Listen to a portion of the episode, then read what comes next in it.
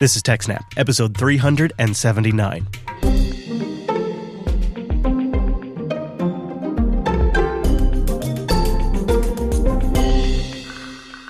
Hi, everyone, and welcome to TechSnap, Jupiter Broadcasting's weekly systems network and administration podcast. We recorded this episode on August 10th, 2018. It's brought to you by our three great sponsors, IX Systems, Ting, and DigitalOcean. I'll tell you more about them in a moment. My name is Chris, and joining me every single week is my co presenter, the engineer, the teacher, and the admin. It's Mr. Payne, Mr. Wes Payne. Hello, Wes. Hello, Chris. It's good to be with you, Wes. You know how we like to start with warm up stories. Well, here's just a quickie that uh, we put in here because it's a nice reminder that these things are actually possible.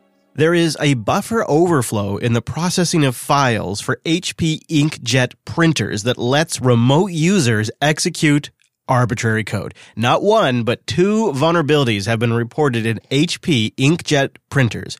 A remote user can execute arbitrary code on target systems. You could create a specifically crafted file that, when sent to a target device, triggers a buffer overflow and executes that code on the device. And there's a good range of HP devices affected. It's not going to be the end of the world, but when we saw this story, we thought, that's just a funny reminder of how when you embed technology in these devices and then you put them on the network, you have to consider them as a possible threat vector. Exactly. Well, speaking of buffer overflows, Wes, we're going to be hearing a lot more of them from Black Hat 2018, which is spinning up in Las Vegas. Researchers ahead of the show said they have found a couple of buffer overflows in flaws that are in firmware for ASRock and ASUS devices, potentially enabling bad actors to remotely launch a man in the middle attack against these devices.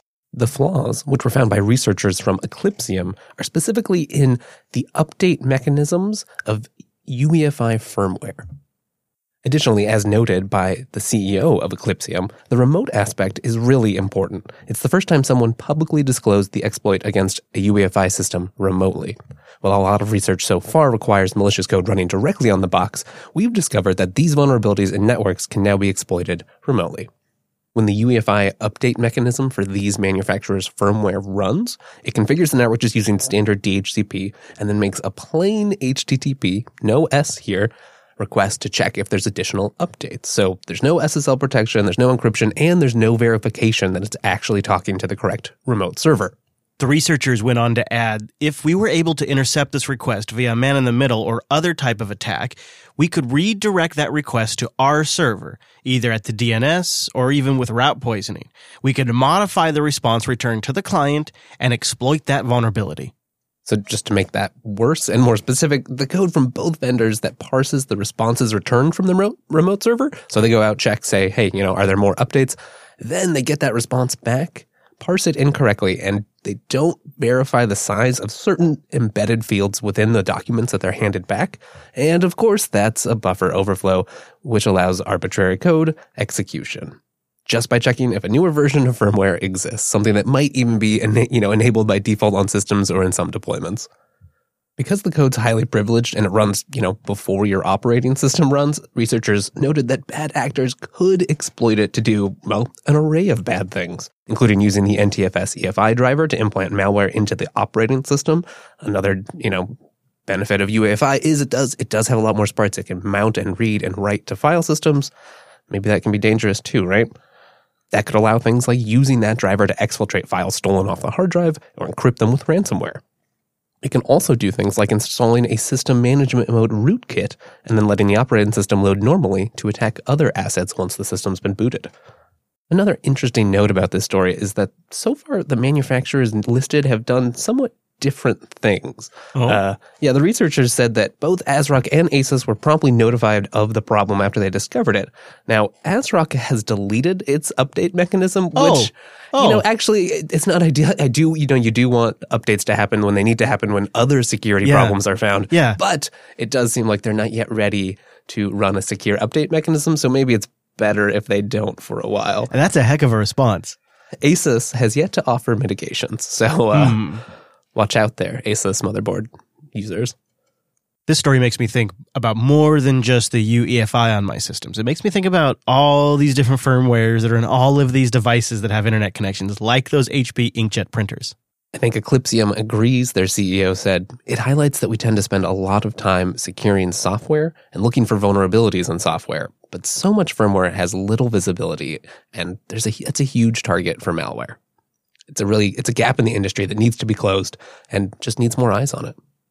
You might have just seen this headline going around last week How I Gained Commit Access to Homebrew in 30 Minutes. This is based off of a Medium post by Eric Holmes, and he starts Since the recent NPM, Ruby Gems, and Gentoo incidents, I've become increasingly interested and concerned with the potential for package managers to be used in supply chain attacks to distribute malicious software, specifically with how the maintainers of infrastructure of these projects can be targeted as an attack vector. That is something that Joe and I have been kicking around recently on Linux Action News, and we've discussed, you and I have discussed it a bit on Linux Unplugged in regards to Docker Hub and the Snap Store recently. And both of those had uh, software submitted that had, um, guess what? Monero miners.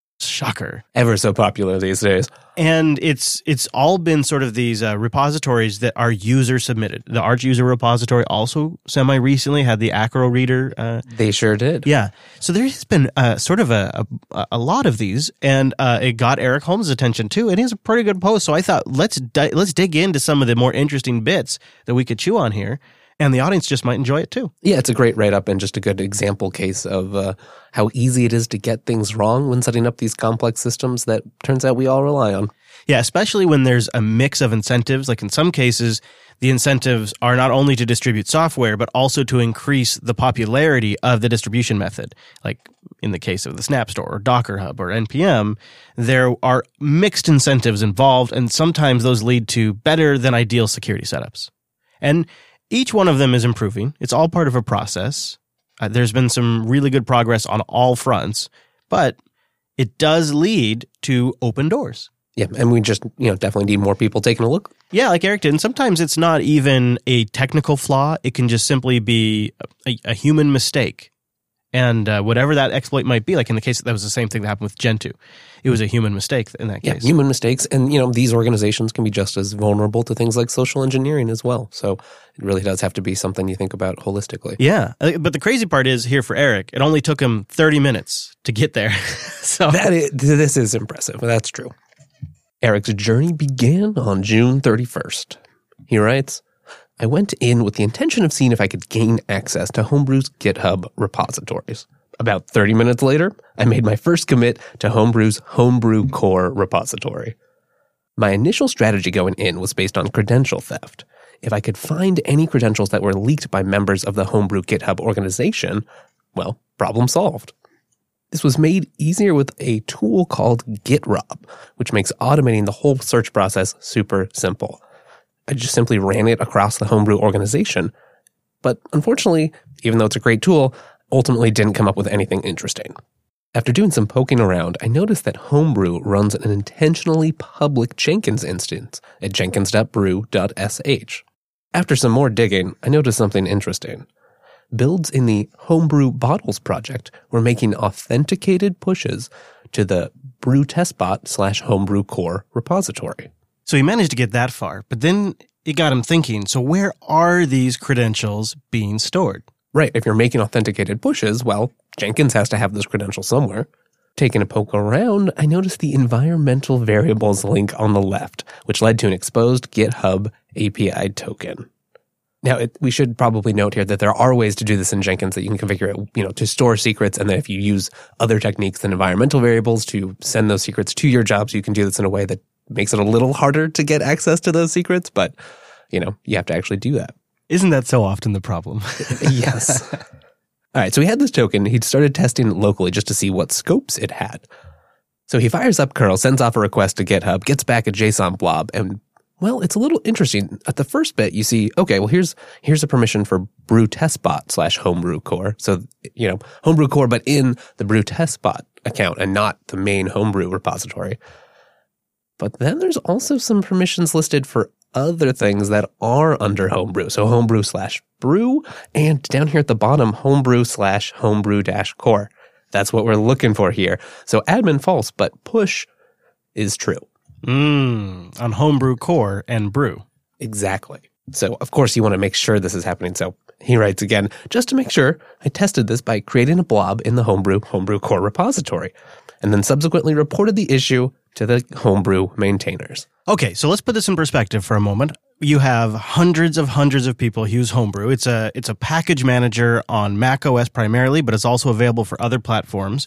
It's a pretty good one too. I've used it on Mac and it's made using the Mac quite more tolerable for me. It's it's like having apt essentially. Uh, including, you know, some of the people that use it are employees at some of the biggest companies in Silicon Valley because a lot of them are on Macs for development work or for for preference, and they want to have Brew to give them access to tools like just simple things, really, like YouTube DL's on there. It's one of the reasons I installed it on the Mac was to get YouTube DL. So it's a pretty popular package manager because it's got the wide range of open source applications. It's very heavily used, and the most frequently installed package in the last 30 days is OpenSSL, which was installed over 500,000 times in the last 30 days. Yeah, right. I mean, and these are that's an important program that is involved in the security of so many other things that happen on your system. And at this point, Eric has access to the Homebrew core repo. So Eric was quite literally in a position where he could make changes to master and anyone that had a freshly installed homebrew or ran, say, brew update to just get an update would have received a malicious formula he had created because he could have stashed it in master and they would have downloaded that. Yeah, I mean, this this one seems like a case of I, I bet they didn't realize that token had all of those permissions. And so, you know, we're a little careless with it. Oh, it's just the QA token. It doesn't really matter. We'll stick it in an environmental variable. Or maybe you meant to clean it up and, you know, come back and clean it up later after you got everything working and never did. There are just so many ways for that to happen. Um, but it is definitely something that you need to consider. You know, like what are, what are the lifetimes of tokens you're using and what scopes are, are you auditing those? Do you know? And are you careful with scopes that have any amount of stuff? And it can help to try to resist those temptations of, oh, well, I'm testing. I already have this set up and it's already installed on the server. I'll just add the scope to see if it works. I mean, okay, but you know, have a checklist, go back, check those things, or just have good auditing procedures set up to scan those. If GitHub is a source of truth for you, it's probably worth spending some time on its security. So Eric did notify Homebrew. They know about it. Have they taken action as far as we know? The Homebrew team has worked with GitHub to audit and try to make sure that the given access token wasn't actually used maliciously besides good. You know, what Eric did. Okay, good At the time we recorded this, the Jenkins job still has the same API token there, but it looks like that's all been disabled, so it no longer actually has any access. I imagine they'll eventually issue new tokens, perhaps after they've revised their security procedures. Ah, that's good to know. Nice observation there. So let's talk about some of those tools like GitRob, tools that you can use yourself to audit your own GitHub organization. As they put it, GitRob is a tool to help find potentially sensitive files pushed to public repositories on GitHub. You just run gitrob, it clones all those repositories and does a bunch of checks to see are there anything that look like secrets in here? Uh, they've recently rewritten it from Ruby to Go, and it now has a kind of sleek looking UI to explore whatever, you know, all the information it gets after you've run it. Yeah, I like that UI for viewing the results. That's nice. Okay, tell me about Trufflehog. It has a hilarious name, so I already like it. Well, GitRob was a new one to me, but I'd used Trufflehog for basically the same thing in the past. You point it at a Git repository and it searches it for secrets, digging deep into commit histories and branches. In practice, it's pretty effective at actually finding things that you've accidentally committed. Uh, in the past, they had one kind of check, which was just trying to compute the entropy of anything it found and then using that, it would try to determine if that looked like a big, complicated, you know, big hash or a big, long password string. They've also now got a secondary regex check. So twice the checks, same program. All right, that's good for finding stuff, but now we need a way to clean things up. Look no further than the BFG repo cleaner. Once you've got the repo cleaner up and running, it's it's actually really pretty easy. Like let's say you accidentally committed some uh, SSH key files to your repository. Oh, whoops. Well, people can use those to get on the production server, so that's no good. You just run bfg dash dash delete files, and then you pass it the names that you want it to delete, point it at the repository, and away it goes. So you can run a whole bunch of different cleanups. They've got different things to strip large files or look for specific strings or regex patterns. There's a lot of lot of handy command line options there. So play with those. Once you've made your changes, uh, then you basically you do have to do like a force push, but you replace all the references up that you had before with this new full copy of the repo that you make, and the secrets are gone. They boast about it being fast too, really fast. They say it's not particularly clever, but it is focused on making those tasks easy and straightforward. If you've got a few tools like these that you love, let us know about them. TechSnap.systems slash contact.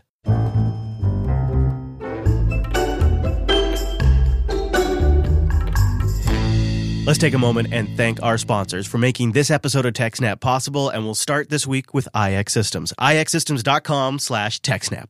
That's where you go to learn more about IX and support the show. IX Systems believes that open source technology has the power to change the world through its process of open collaboration and innovation.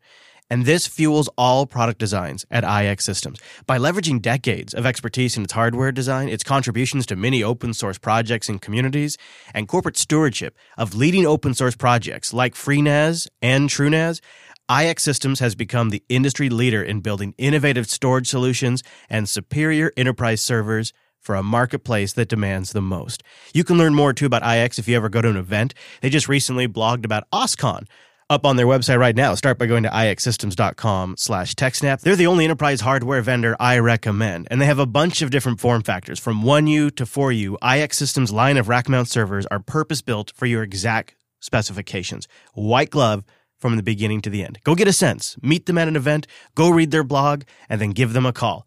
It's an experience and a level of polish you won't get from any other provider. ixsystems.com slash TechSnap. And also a big thank you to Ting, techsnap.ting.com. It's smarter than unlimited. If you use less, you pay less. The average Ting bill is just $23 a month per phone. That's incredible. And it starts with the Ting service plan. It's $6 a month for your line. That's how much a phone line costs. It's just $6 a month. Think about that from like a, a large family or a small business standpoint, that's an incredible deal. So it starts at that $6 a month, and then it's just a fair price for however much you talk, text, and data you use. Nationwide coverage, CDMA and GSM, no contracts, no service agreements, nothing weird like that that they sneak in. Plus, the entire thing is managed through a brilliant control panel. Great customer service is just a call away if you ever need it. You talk to real human beings and you can activate everything you need through their website, deactivate stuff, turn service on or off. It's such a nice package, especially for those of us who just kind of take care of these things late at night and we don't even necessarily want to talk to another human being. It's fantastic for that. But if you're the kind of person who likes that human connection, Ting's got you covered there too. And they've got a ton of great devices you can buy directly from Ting. Their line of Moto devices is not matched by anyone else. Or you can bring a device. CDMA and GSM, just check their BYOD page. And if you do that, well, then they'll give you that $25 in a service credit, which will probably pay for more than your first month. It did for me. And while you're on the Ting site, check out their blog. They've got a great post right now on streaming services for students and schools. Not something I've given a lot of thought to until I read this post, and it's a good one. Ting puts a lot of thought into everything they do, and it really shines through their product. And I invite you to go check it out and get a $25 service credit or $25 off a device. When you buy a device from Ting or you bring one, you're in full control. So get started at techsnap.ting.com. And absolutely, a humongous thank you to DigitalOcean, do.co slash snap. Go there to get a $100 credit that'll last you for 60 days when you sign up with a new account. Yeah, that's right. I said $100 when you go to do.co slash snap. DigitalOcean is super fast infrastructure that you can get spun up in less than a minute. SSDs for every system you deploy. 40 gigabit connections coming into those hypervisors. Data centers all over the world and a dashboard for days. The best dashboard in the industry. And one of the things that's great about DigitalOcean too, which I should probably almost lead with, is their pricing. It's super predictable, very fair, and it's unbelievable what you get, especially when you consider everything's on these 40 gigabit connections, SSDs. It's great. So my favorite system, three cents an hour, four gigs of RAM, two CPUs, 80 gigabytes of SSD, three terabytes of transfer for three cents an hour. But DigitalOcean's really about the whole package. You can get mix and match droplets where you can just pick the resources you need and you can manage all of it with their great dashboard and you connect with a ginormous community where there's guides and tutorials and one-click deployments for software for DigitalOcean. It makes experimenting and trying out ideas frictionless. And then going into production, straightforward. Plus, they have cloud firewalls so you can block stuff on the edge before it even hits your rig. Monitoring and alerting can be baked right into your service, as well as backups and block storage. It's a fantastic service, and that's why I've spin up more and more systems on there. Now I think of DigitalOcean as my data center. It's great and you can try it out for 60 days with a $100 credit when you go to do.co slash snap. And while you're over there, do.co slash snap, go check out their introduction to Helm, the package manager for Kubernetes. They have a great, clear write up on all of it. So go build something great, get a $100 credit, and read that guide at do.co slash snap. A new vulnerability is making quite a bit of news this week because it's in Linux kernel versions 4.9 and newer, and even in some versions of FreeBSD. We'll talk about that in a moment. They're all vulnerable to denial of service condition that doesn't require a ton of traffic. It can actually happen with low rates of specifically modified packets effective kernels are forced to make very expensive calls to the method TCP collapse OFOQ and TCP prune OFOQ. These are both mechanisms that are there to manage the out of order packet queue. So if you send this malicious stream, that has a ton of out of order packets and, and other, you know, maliciously changed unusual properties about it. Suddenly you have to call these things and you have such a, you end up with a giant queue filled with out of order packets that takes a long time to deal with. And they made some changes to the kernel where before it probably would have been handled better. They made some changes and they can't easily go back to those previous changes oh. because they're that system relied on a property they're now planning to change in the future. So they've had to implement some other mitigation uh, attempts. If you send enough of these, it takes long enough that you're, you're just going to peg the CPU cores yeah. and you just can't process all the traffic that's legitimate. That's the real denial of service here. Is it's not your, you're not overwhelming the network stack. You're overwhelming the CPU. Yeah, exactly. In a worst case scenario, an attacker can stall an affected host with less than two kilopackets per second of an attack traffic. So you can really send a, what's a pretty minimal stream of data on today's internet to a server and it just bends over and falls down. Wow. Now, an important thing to note on the Linux side of things is to trigger these expensive functions, you actually need to have a continuous established two-way TCP session. So you ah. can't be using something like a spoofed IP because, well, you can't establish a two-way session with that. In testing, with just four data streams, they could completely saturate a four CPU core system. But like a lot of these stories, they're already working on the patch in a lot of cases before we even hear about them. So where is that at? Yeah, actually the fix for this was committed to the kernel two or so weeks ago, you know, before this was actually announced, just, you know, run, runs in there with everything else. Um, so there was no effective mitigation. There was no, you know, sysctl you could tune or something that would affect this. You really just need to get a kernel. Um, they've now changed some of the logic to take into account, make sure that they don't put too much CPU cycle and just do a better job of, you know, dropping a bunch of, if you have like a bunch of small, possibly malicious looking packets, those just get dropped early and don't waste a bunch of CPU time. Like we mentioned earlier in the story, Linux isn't alone with this segment smack vulnerability. It's also impacting FreeBSD. FreeBSD 10 through 11.2 are affected, but don't worry, maintainers have already released patches to mitigate. They've described the problem as an inefficient algorithm involving a segment reassembly data structure. This causes the CPU time spent on segment processing to grow linearly with the number of segments in the reassembly queue. So here again, we see a situation where, you know, you've designed some data structure. It works for non-malicious workloads in most cases, but attacker has done something clever, you can get that data structure to grow beyond the bounds of its, you know, what its intended performance is and cause problems. Now, worth noting here is one standout difference between the Linux vulnerability and the FreeBSD version of Segment Smack is the FreeBSD version doesn't require the use of a two-way TCP connection, making it a bit easier to exploit.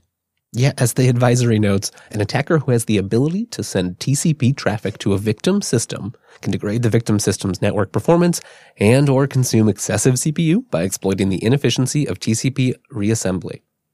Affected sysadmins are in a bit of luck though. It looks like there is a workaround. You can limit the size of the TCP reassembly queue, which defaults to 100. The trade-off though is that a smaller queue can result in lost packets. Uh, of course, if you don't want to have to make that compromise, just go get a new kernel.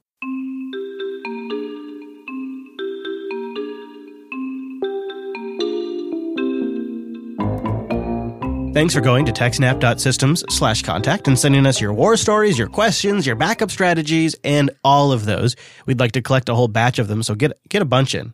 Get a bunch in. Maybe we'll do like a feedback special the next couple of weeks. Never weeks. too many. Yeah, really. We were just trolling our sysadmin this week, and found a post that we thought many of you might relate to. I think I've been in this guy's position a couple of times. I imagine most people have. It was a post about a new sysadmin dealing with a lot of work related stress.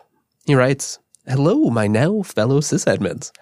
I recently finished my IT related education and a week later got a job as a systems consultant. Wow, congratulations. That's great. This is not my first time working in IT, as I've worked in level 1 IT support before. But with more money comes more expectations and the sheer pressure of people expecting me to know everything about systems I've never worked with before or troubleshoot quickly on these systems, and it's making me extremely stressed. I guess my question is how do you keep your heads cool and not stress as much at or after work? I like that he asks after work too. So a bit here, I think of what you have is the imposter syndrome to a degree. Um, you know, you're expected now that you're getting a certain amount of pay to have all of the answers and you're feeling that heat. But I would keep in mind that probably the way you got that job and got your education was your ability to research and learn and self teach to a degree. And when someone is hiring, one of the many things they're hiring for is someone's ability to learn and grow and expand. And that is one of your assets as well. So you can rely on that. You can tell people, I'll have to get back to you on this. I'll do some research. That's, that's acting a little funky. I'm not familiar with that. I'll have to do some research and get back to you. And that might just be how it goes for a couple of years. It may be how it goes forever. It depends on your field. You just get better and better at dealing with that. And if you have, you know, good good people, good users, good developers, whoever you're supporting, they'll understand that, right? I mean, the more important part is that you're attempting to take responsibility, that you're going to go take a look. Sure, you might not know, but you will apply whatever resources you have to try and figure it out. And keep in mind, even if you're not familiar with what the solution might be to a problem or even what the cause could be, you are infinitely further ahead likely than the end user is. That's why they've hired you. They use it as a tool and they expect it to perform in a certain way. You are the expert. Your basics, even if you don't know the answers to that core problem, are what give you the ability to get to the solution eventually. And that's something that only you have in that position. It's still a valuable thing that you're bringing to the team. I would also remember that, you know, part of the interviewing and hiring process is establishing a dialogue. So as long as you didn't misrepresent yourself there, they should be aware of you know your experience level. They've looked at that, what skills you have, and so as as long as you're learning and advancing and you know asking good questions, all those normal things, not knowing is just should be expected. And if you still feel insecure about it, keep good notes, keep good logs, create documentation, and then you can point to the value in your time in researching. If somebody questions you, you can say, I didn't know that at the time, but I got to the bottom of it and I documented what the solution was. That is a pretty solid answer when somebody comes with that question. Beautiful. And that brings us to the end of this week's TechSnap program. Hope you enjoyed the show, and you can find links to everything we talked about at techsnap.systems slash 379, including a link to something that's a bit of a follow up to a past story we did. Yeah, you may remember us discussing how Microsoft was sinking a data center uh, under the ocean outside the Orkney Islands. How could I forget? How, right? Uh, well, good news, they've done it and they've installed some exterior cameras. So no. there's some rather peaceful streams of lovely little schools of fish swimming around 27 terabytes of data. That's great. Are you watching it right now? Yes, it's, good, it's kind of cute. You looked kind of serene over there. It's like a fish tank on your computer now. And uh, you, the shot that you have up there, you can see the big data cable that's going back to sea, which is fascinating. That is so neat. Freaking data center under the sea. You can catch our coverage of that in a past TechSnap, and you can get weekly episodes by going to techsnap.systems slash subscribe. In the meantime, though, that's it for this week. Thanks so much for tuning into this week's episode of the TechSnap program, and we'll see you next week.